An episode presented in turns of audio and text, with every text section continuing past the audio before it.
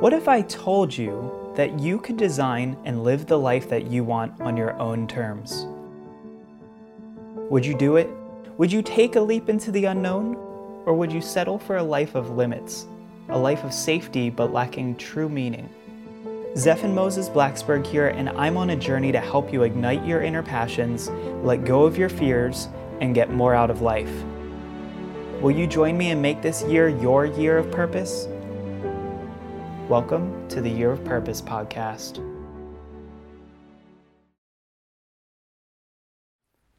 Hey everyone, Zephan Blacksberg here from the Year of Purpose podcast, and today I have an amazing friend of mine, Misti Burmeister. Now, Misti is a speaker and author, uh, also a blogger, and an amazing friend and mentor to me as well. And I'm so excited to have her here today. Misti, thanks for spending some time with me.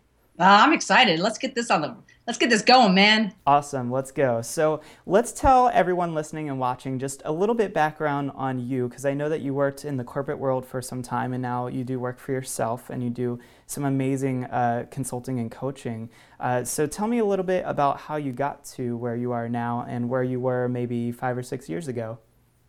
That's that's funny. I had a very short stint, Zephan, in the corporate world. It lasted about four months. that's the length of my stay in corporate America. I um and actually it's what a year and a half. You know, I was working for the National Institutes of Health for a year uh, as a fellow, and then I worked for a government contractor for four months. And that experience is what led me to go explore and figure out like what wasn't working there for me, and basically discovered that the what I was saying wasn't coming across right to the older folks, the more seasoned folks inside the organization and what they were saying to me, I was misinterpreting. So, thus, generational conflict became kind of my topic of interest and then led to my topic of um, solving problems inside of organizations. About maybe a year after I, I quit, I landed in that in that arena and started a company called Inspirion, which is now kind of let the company name go by the wayside so that my own name can come forward. Yeah. Great. And so, so 10 years ago. 10 years ago. Very yeah. nice. So you have definitely come a very far way since then. Uh, you know, I've been fortunate enough to hear you speak a couple of times and, you know, to read your blog and check out a lot of the stuff that you've done. It seems like feedback now is something that's like a really big, important thing to you uh, and giving good feedback, which of course probably leads to better communication in the workplace and better functioning overall. Um, you know, how did you fall upon feedback as being one of the sources or key things that needs to be worked on inside of a business? I think one of the greatest challenges in leadership, Zephan, is understanding number one, how to receive feedback. Because if you know how to receive it, you know what your team is telling you about how, how you're doing as a leader. And if you know how to give it in such a way that people want to and they're inspired to grow and develop, then you've got the most important fundamental key to being effective in your in your ability to provoke greatness or to, to lead. So, you know, you've you've addressed a really great topic here, feedback, but I'm sure you might have seen this coming. How can we a give better feedback, and b what should we try to not do uh, in order to give better feedback? Well, let me also answer a little bit more of your your, your first question there, which is like, how did I come upon this topic? And yeah. I think, just like most people, like you, like most people, I've struggled with receiving feedback that felt like a, a knife in the you know in the chest and like turning it back and forth. And my uh, a wise person once told me, Misti, it's like gifts wrapped in you know in in crap. Uh, it smells bad, but if you can just get beyond the layers and get to the gift inside, you'll be in good shape. And so I've always sort of seen feedback that way, and I've seen so many people struggle with when somebody tells them that what they're doing isn't working or you know, you know, how do I take that feedback and make it useful to myself? So I've, I've, I've been asked that question so many times. That's what, what prompted me to, to start writing about it. What is your, what was your second question there? Yeah, more of just going into how to give better feedback, what the the do's and don'ts, what we should or shouldn't do, uh, you know, when we're talking to others and giving feedback, because a lot of people ask our, our opinion all the time uh, as business owners and as creatives and people who are doing these things. Uh, you know, you had just asked my opinion of something the other day, uh, you know, and obviously I want to make sure that I'm giving you what you're looking for, but you know, I want to be nice about it. I don't want to do that whole knife into the heart sort of deal. So, you know, what could uh, someone like myself, if if someone were coming to me for feedback, what should I do and what should I try not to do? What an awesome question. I'm going to answer it in two different ways. Okay. Right. So the question is how do how do you get better at giving feedback? And I think Rich Fairbanks, CEO, um, founder of um, of Capital One, said it best when he said the folks with there's almost a direct correlation he said between the folks who rise in his organization and the folks who actively seek out feedback. So so that's part of my answer in that you're asking how do you get better at giving feedback? You get better at giving feedback by going out and asking for feedback. Because the more you ask for feedback and the more that you challenge your own heart and, and, and challenge yourself to to, to adjust and to, to hear the negativity or what feels like negativity or criticism and um, and shift based on the what you're hearing you know what that feels like. And as a result of knowing what it feels like you're naturally going to adjust the way that you say things to others so that so that you don't um, upset them. Not that we have any control over that honestly but if you're the person out there seeking feedback constantly and willing to to hear the hard things people are going to know that about you and they're going to be more apt to receive feedback from you. It, you know, a lot of us, when we receive feedback, at least when we're not used to asking for it all the time, probably close off a little bit and get a little bit defensive. I mean, obviously, especially if we're asking for feedback on something that's really important to us, you know, something that we've slaved over and put all this effort into. Um, so I'd imagine it's it's pretty hard at first to you know get used to this, having other people tell you what they think and and being able to absorb it without trying to fight back right away. That's um, number one reason right there that people don't give feedback is because of the defensiveness, and then you have to feel bad because you hurt their feelings, and yeah. Do you think that we should also make sure that when we're giving feedback that the person asked our permission? You know, a lot a lot of people are just quick to criticize, right? Like as humans, it's kind of in our nature to have opinions and look at other things people are doing.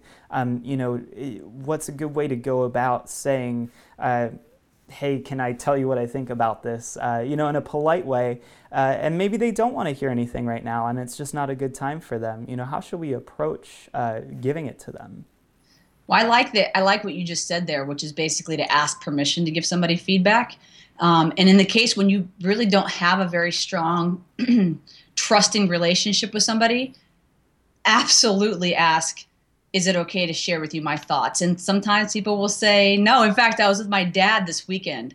Zeph and I just got to tell you real quick. And I, um, my, my parents are moving uh, back to Colorado and I'm helping to pack up. And my mom likes to buy stuff and my dad likes to keep stuff. That's how it goes, right? And so they have a lot of stuff. And I asked my dad because they were having a little bit, you know how parents do, you have a little bit of a tiff about, you know, what gets kept and my mom's trying to get him to get rid of stuff. You know how that goes. And so my, my dad and I are by ourselves and I said, so dad, I'm just wondering, can I ask you this question? And I asked him the question, have you guys created any rules around, you know, what you're going to keep and what you're going to discard? He goes, nope, you can't ask me that question. I was like, fair enough. You know, fair enough. Then I won't go any further. You want to keep arguing back and forth? That's that's cool. So I mean, the people will give you, they'll tell you whether or not they want your feedback. And you know, I think a better another question, a good question uh, that I get a lot is how do you keep the feedback coming in, especially when that feedback feels so difficult on our, on us, like like we're like we're gonna explode and punch them in the face, right? Right, right.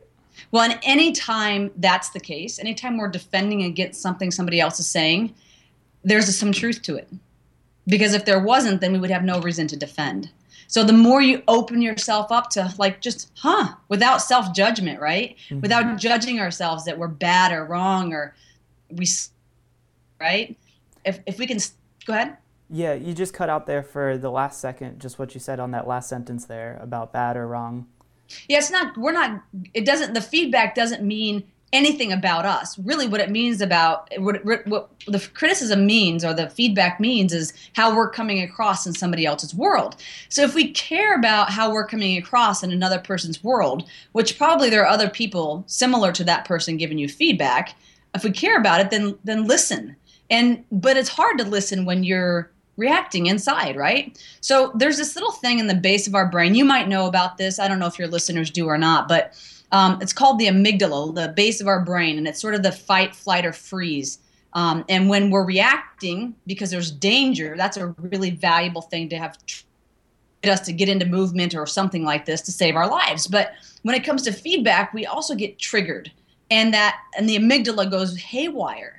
And the best thing to do in that situation is to breathe because what happens is literally the blood cannot get beyond the base of the brain to the frontal lobe. Mm. And the frontal lobe is where reasoning happens. All right. So if you can't get to reasoning, then you're only going to say something that's reactive, that's defensive, is going to cause a problem. If you can breathe and process what the person said, maybe even journal about it, then you can start to see maybe some truth in it, or at least it's true for them. And then you can ask them, well, first of all, thank them. So you breathe first, and then you say, when you figure out how to do that, you say, thank you, right, for giving me this feedback, because without it, then I can't grow, I can't learn. And then you, repeat back to them make sure that you understood what it is that you heard they you heard them say because sometimes we mix up the feedback. Yeah what you're hearing them say might not be what they meant. Yeah and you have a and so you can go ahead. Yeah and you have a really good uh, system of doing that. Was it was something along the lines of like is this it? Did I get it? Is there more? Tell me about that. Yeah, I actually learned that originally. It's taught in many different ways, but I learned it originally in imago therapy, I M A G O, imago therapy. It's couples therapy, and basically it's image therapy. So you're you're doing therapy on your you're understanding your own patterns from that were created from a very young age. So in imago therapy, they teach you um, to, to in order to better understand people. The listening part of it is. So what I'm hearing you say is, and then you fill in which which is enormously difficult if you're not really actually paying attention. Um, and it, what oftentimes I see people do is just parrot, which you're not actually listening if you're just parroting. Right? right? You've got to synthesize what somebody said and share with them how you heard what you heard. Right. So what I'm hearing you say is this: Did I get it? And if the answer is yes, then is there more? And if the answer is no, then you let them go again, and then you repeat that anytime you ever meet somebody that repeats themselves a thousand times, it's because they don't. So try try this one. What I'm hearing you say is this: Did I get it? Is there more? Until there's no more. And for the people that there really is never an end, then you just um you just kick them in the shins. sounds like a good solution to me. So it looks like step one is really to be asking for you know more feedback from others. Uh, step two is asking permission to be able to give feedback to others. So it's kind of a two-way street. And then the third one is really just working on your reaction and your response to it. So going back to that breathing concept of you know making sure that we can handle that knife stab to the heart and that you know we can kind of take it and run with it and learn from it. And you're very good at that. You've gotten much, much, much better yourself. Every day and every way we can we keep learning and growing, don't we? Yeah. So yeah. did I get it? you did. Is there more? That's it for now, babe. Cool. So let's jump into another topic here because you have some really exciting stuff that has happened uh, both in the past and new stuff coming up. Uh, tell me a little bit about your book that uh, your ebook that you have just released to the public. It's called Shift uh, Turning Fecal Matter into Feedback That Matters. Because I know that you brought up that idea of uh, turning crap into, into gold. So, you know, we just chatted about that a little bit back there. But tell me a little bit about, you know, just the motivation behind this ebook and what is actually in it, what people learn from it. Well, you know, what's interesting is the world tells me what to write about. And I just don't always know what I'm writing about. And about a year ago, one of my editors just went through all of my blogs over the past two years or so. And she said, Misti, you have so much here on feedback and on how to receive feedback. Because I already written a book, an ebook, excuse me, on how to give feedback. That's already up live on the website. Um, and I'm I can't believe I'm forgetting the name of my own ebook. Um, let's see. It'll come back to me in a second. Cool. We'll anyway, it's about what's that? We'll come back to it. We'll come back to it. Anyway, it's about giving difficult feedback. This one is about how to receive it. And because a lot of people, just like you asked, they want to walk away from, you know, they want to have, they want to hear what their boss has to say, or they want to hear what their colleagues or even their friends have to say and not be so reactive, but they don't know how to feel empowered by feedback that hurts. So, and I don't, I didn't either. And I think it's a, it's a lifelong process. And so I wrote this ebook and it's, there's a ton of great stories in there with very specific action items on what to do when you're in a, a variety of different situations. The intention, of course, of which is to help them understand them mostly CEOs, mostly leaders that want to get better and better at leading. Help them understand how to get the most out of um, understanding the feedback that they're currently getting. So if you look at your the whole mirroring concept, right, Zephan? Mm-hmm. If we if we look into the if we look if we assume that the folks that are out here are just a reflection of what's going on in here, then we can start to make a difference in what's going on out here by shifting what's going on inside of here. And that's really what shift is all about. How do you do that? How do you shift on the outside based on shifting the world on the inside? So you brought up a really good point there too, and this is something that you know I've learned from you in the past about mirroring. Um, you know, I think back to there was a time where I told you I was upset about something that somebody Some did, and you know you kind of said, "Hmm, well, I wonder what that says about what's going on with you, not necessarily them. Could you maybe uh, just expand on that concept a little bit of how maybe uh, things that are angering or upsetting us inside can actually be a reflection of, you know, not what somebody else did, but maybe something going on internally? Yeah, it's really good. So I'll, I'll, I'll start with um, with a very specific example that is very corporate related, and what I ask is that um, come up with another one um, that might be a little bit even more geared toward your audience, and I'll, I'll we'll do a coaching session right here on the fly. Sweet. But I, I remember I was in California, and it was it's been years ago now. Uh, but the COO of a major hotel management company, I think you've heard this story, um, came up to me after a presentation, and she said you know, she shared quite a bit about her team and basically understand. I came into this job nine years ago, and the folks on my team were fired up, they were engaged, they were enthusiastic, and here we are nine years later, and they're complacent. And I said, All right, cool. So, what's your vision? And she's, you know, she said some things about bottom line numbers and stuff like that. And I said, no, no, no. What's your vision? What's the higher purpose of what it purpose project, right? Um, what's the higher purpose of what you're of what you're striving to go after as a team. And you know, she mumbled some more things about shareholder value. And I stopped her again and I said, "No. What is it that the folks on your team that's going to care that they care about that's about more than just money?" She goes, "Oh yeah, yeah, we did that exercise about 9 years ago." So you see, so they had become complacent because she had become complacent. Yeah. If the folks on your team don't listen to you, it's because you don't listen to them. I have so many stories about how why don't they understand my vision well they don't understand your vision because you don't communicate it mm. you know so it's all it's all about taking 100% responsibility the only place of power is in 100% responsibility if they have any responsibility for the results you get you have no power so keep the power take responsibility and go who am i being so that x y and z and the more you ask the question the deeper you dive and the better results you'll get I really like that because I'm a huge fan of, of asking better questions. Uh, you might not have seen it, but there's this movie, I, Robot, with Will Smith, and essentially the creator of these robots that are, you know, have AI, like they understand the world around them.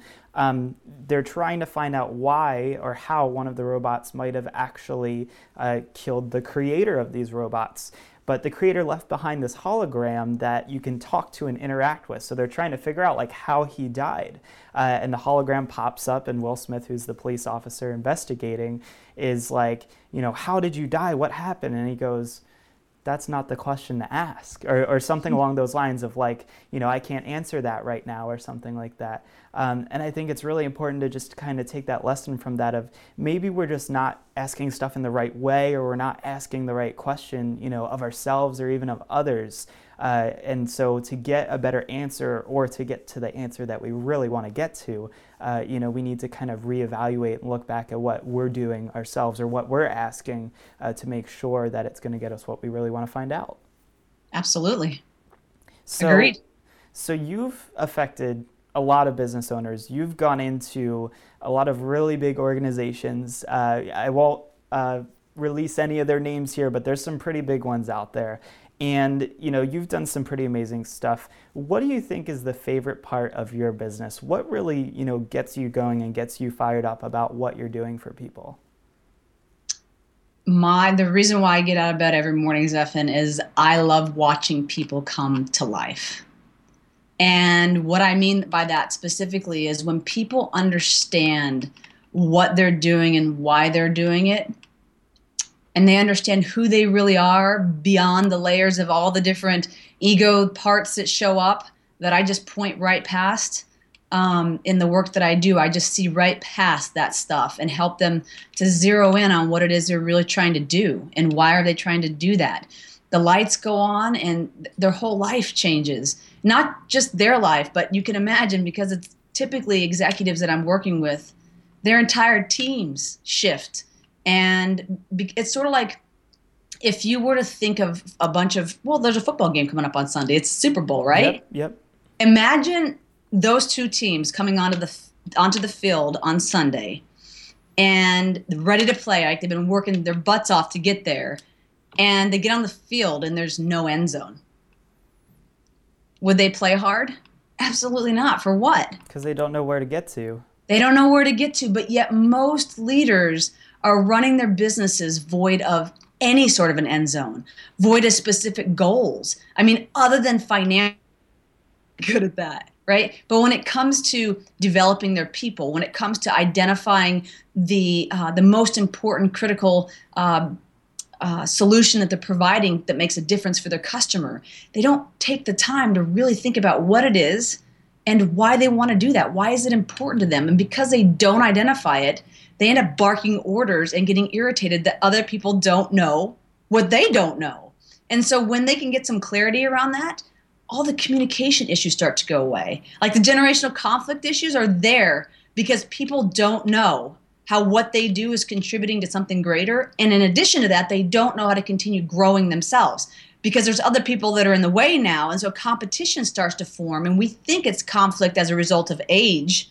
But at the end of the day, every single generation wants the same basic things. They want to feel like what they do matters, opportunities to grow, and some form of feedback.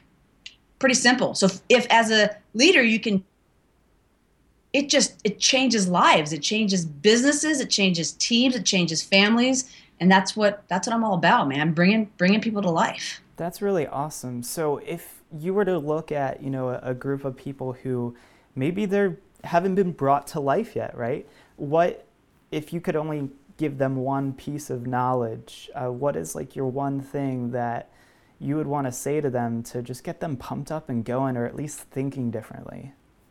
So, um, this is a group of people that a group of people that really want to be doing something that's meaningful. Give me some more context because yeah, there's yeah. two so different let, kinds of people. Yeah, so let's assume that these are people who want to make a change. So I'd like to talk to both people who are in the corporate world and perhaps are not having uh, the experience that they hope for. So uh, them as well as perhaps entrepreneurs or people interested in the entrepreneurial pursuit, uh, you know, and want to make sure that uh, you know they get really fired up about it. You know, there, there's a want for it. There's there's uh, not necessarily a necessity for it, but there's an intention uh, uh, to want to be there and to want to be fired up in each of them. Uh, you know, if you could just give them one thing to kind of push them over the edge and be like, all right, let's go. You know, what what would that be? Gosh, you know what the number one thing, Zephan, is get rid of. Actually, I won't even say get rid of. The number one thing is get curious right? So we don't know, most of us don't know what it is that's going to necessarily fire us up. And we wait and we wait and we wait, hoping that somebody's going to tell us what we should do, right? What we not only what we should do, but what's going to make us happy. And we expect, most of us expect that that leader is going to put that opportunity right in my hands, even though I've done nothing necessarily to make the opportunity happen, right? At the end of the day, the only person that can help you discover what fires you up is mm-hmm. you. And the first thing that, to do, if you're in a place where you just don't know, get curious and get into action. Go to a, a, go to something you've never gone to before. Go learn a skill you've never learned before. Like take a take a class that you that you would never think that that would be some you're just kind of interested in it. Like I remember when I got stuck and we all do this. We all get stuck.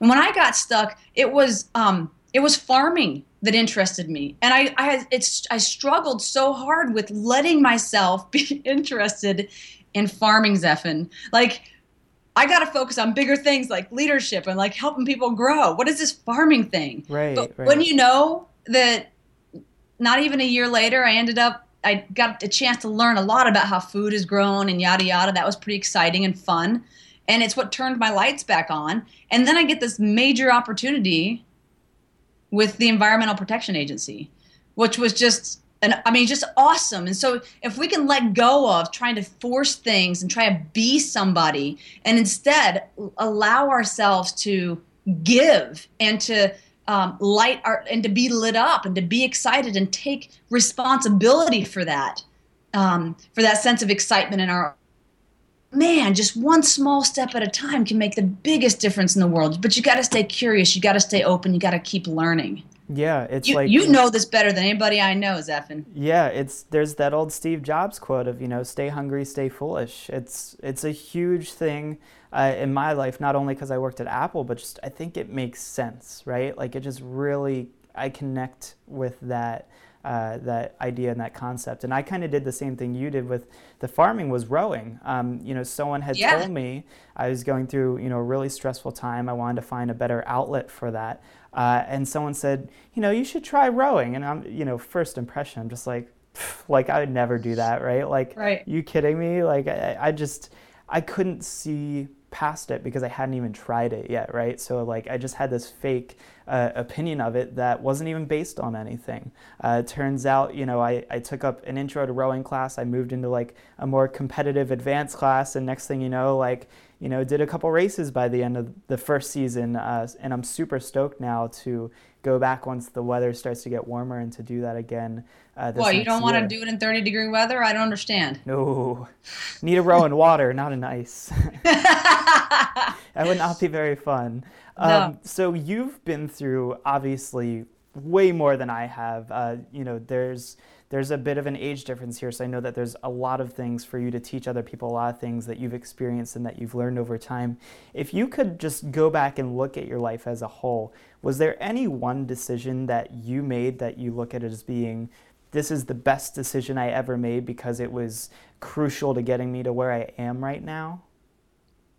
You know, Zephan, I'm not that far in front of you. Um, um, and I, and boy, that age, that number thing. Anyway, I'll stay focused on your question, uh, which is no, no, there's not one. And but I can tell you, there are many, many, and I could name easily right now several dozen small decisions that happened over time. It's you know I think it was Zig Ziglar that said. Um, while the hurricanes and, and, the tornadoes get all the publicity, did you know it's the termites that do the most damage?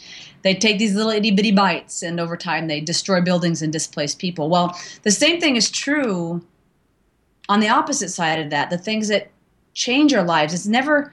It's sort of like um. Do you eat a Hershey bar? Like Jim Rohn used to talk about this uh, before he passed. Amazing guy, Jim Rohn. Check him out. Um, do you eat a candy, you know, a Hershey bar, or do you eat an apple a day? It's that simple of a choice. Do you exercise, or do you eat the Doritos? You know, or do you sit on the couch? Do you watch TV, or do you read a you know read something that's educational every day you know so these small little decisions every day added up obviously these things are called habits and i did not start with the best of habits speaking of doritos i literally your your listeners should really know this Zephan. i could eat an entire bag of giant extended king size dorito bag of chips almost a whole bag, and whatever was left, I'd lick the cheese off the chips and put them back in the bag. yeah, I did that. So that was obviously not the greatest of decisions, but it's great that you've been able to uh, reinforce new habits to, to take over those old habits. And so it sounds like, you know, there's a lot of small, tiny decisions, like you said with that quote about the termites, uh, that ultimately get you to where you are. So, you know, transformation can obviously happen through, through big decisions, right? Like, you know, people decide to have a child or to get married. Like a lot of transformation happens there. But ultimately, uh, transformation as a whole and our life as a whole happens out of these smaller moments uh, that that really come in bite-sized pieces rather than eating, as you say, the whole Hershey bar or the whole uh, Doritos bag. Right. Right. So, is there anything that uh, as far as mentors and books go, you know, you recommended a couple of speakers and, and authors to, to listen to. Are there any one or two right now that you're really big on uh, that you might recommend to everybody listening in?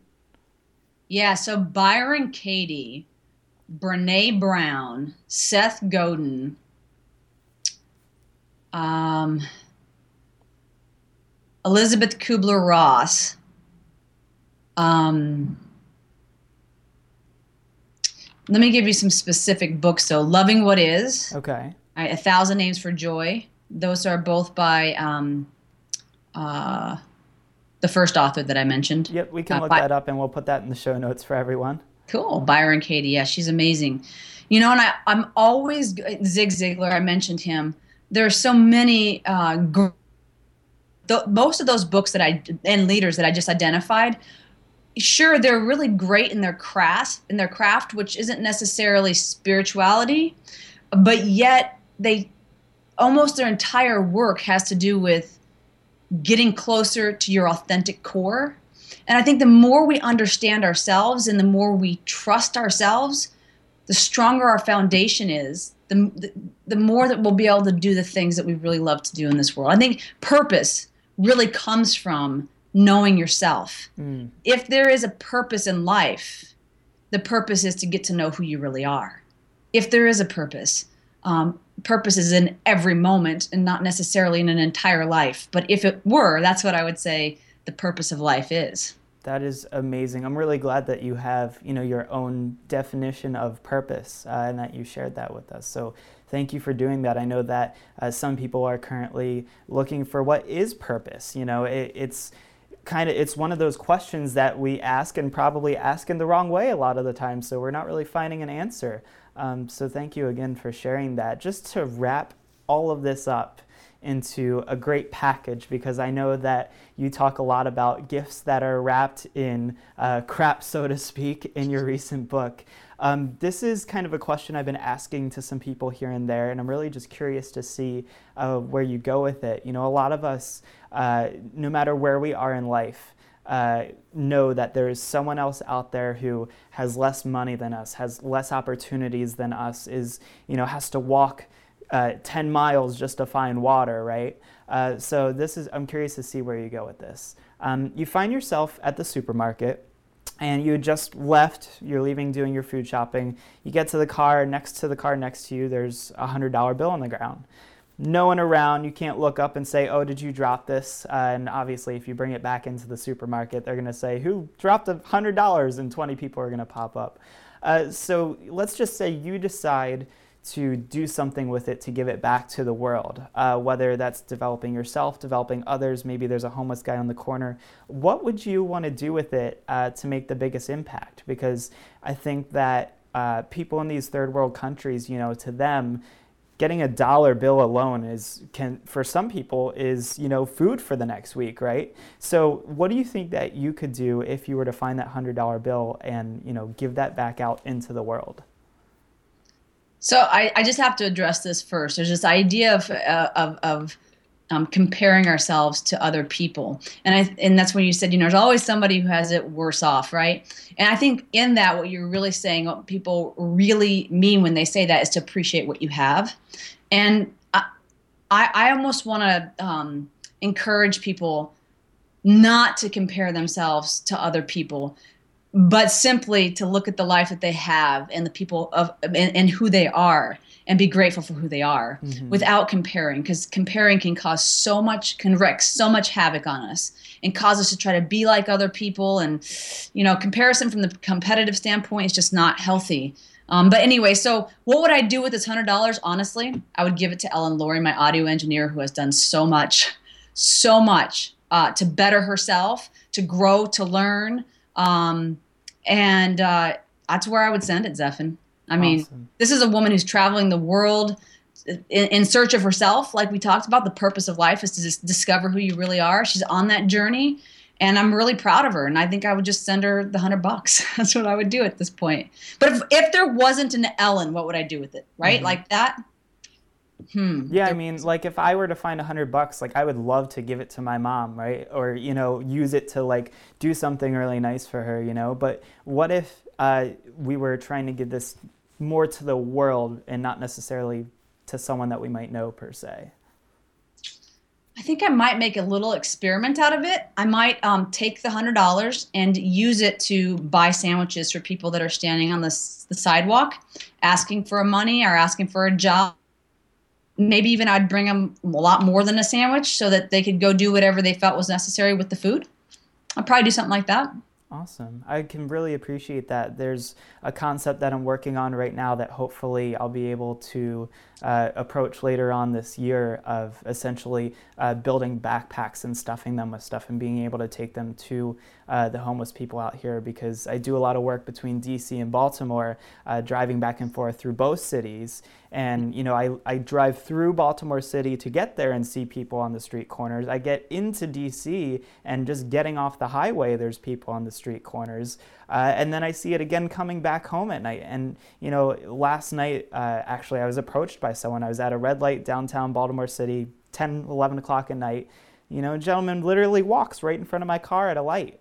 Um, and it, he didn't seem as approachable as many of the other ones though so i kind of waved it off a little bit. But i think later down the road uh, you know this is a cool project is giving back to the homeless. I'd really love to do that. Uh, and i definitely would love if everybody listening would keep me accountable. If you want to keep me accountable to that it's something i would love to do.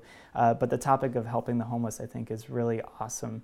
So thank you for uh, giving that to us. And thank you so much for you know giving your gift to the world. You've got a, ton of books, a ton of videos and things online. What is the best place for people a to you know get your ebook, but b just to find out more about you? Measurablegreatness.com. Yep, that's it. And if you want to message me directly, it's just mb for Misti Burmeister at measurablegreatness.com. Would love to hear from you.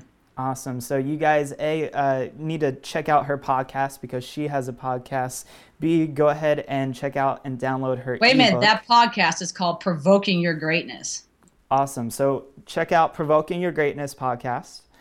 Uh, go find her ebook. It's called Shift. Uh, that's also on your website, right? Under Greatness Store. Awesome. And then, of course, you should go ahead and contact Misti as well. Misti, thank you so much for being here today. I want you to know that you know I appreciate you as a friend, uh, as a, a, motivator, as a provoker of greatness, uh, and I, I'm very grateful that I can call you a friend and a mentor of mine. Well, Zephan, right back at you, babe. I feel it too. And you know, the best thing about great mentoring relationships is for and the mentee become confused as to who is which. Awesome. Thank you so much. We'll see you next time. All right. Peace out, brother. You've probably heard me talk about designing a life that you actually want to live. You might have even heard about my travels or experiences and thought to yourself, yeah, I do want to do that. Eventually, someday I'll probably do it. And my guess is that you've been thinking about doing it for a long time. So I want to tell you this stop thinking. Your time is right now. You don't need any more time, you don't need any more info.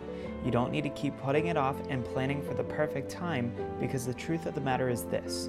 You could be the person who sits around and thinks about living a better life, or you can be the person that decides that today is the day that you're going to actually do it, and I want that for you.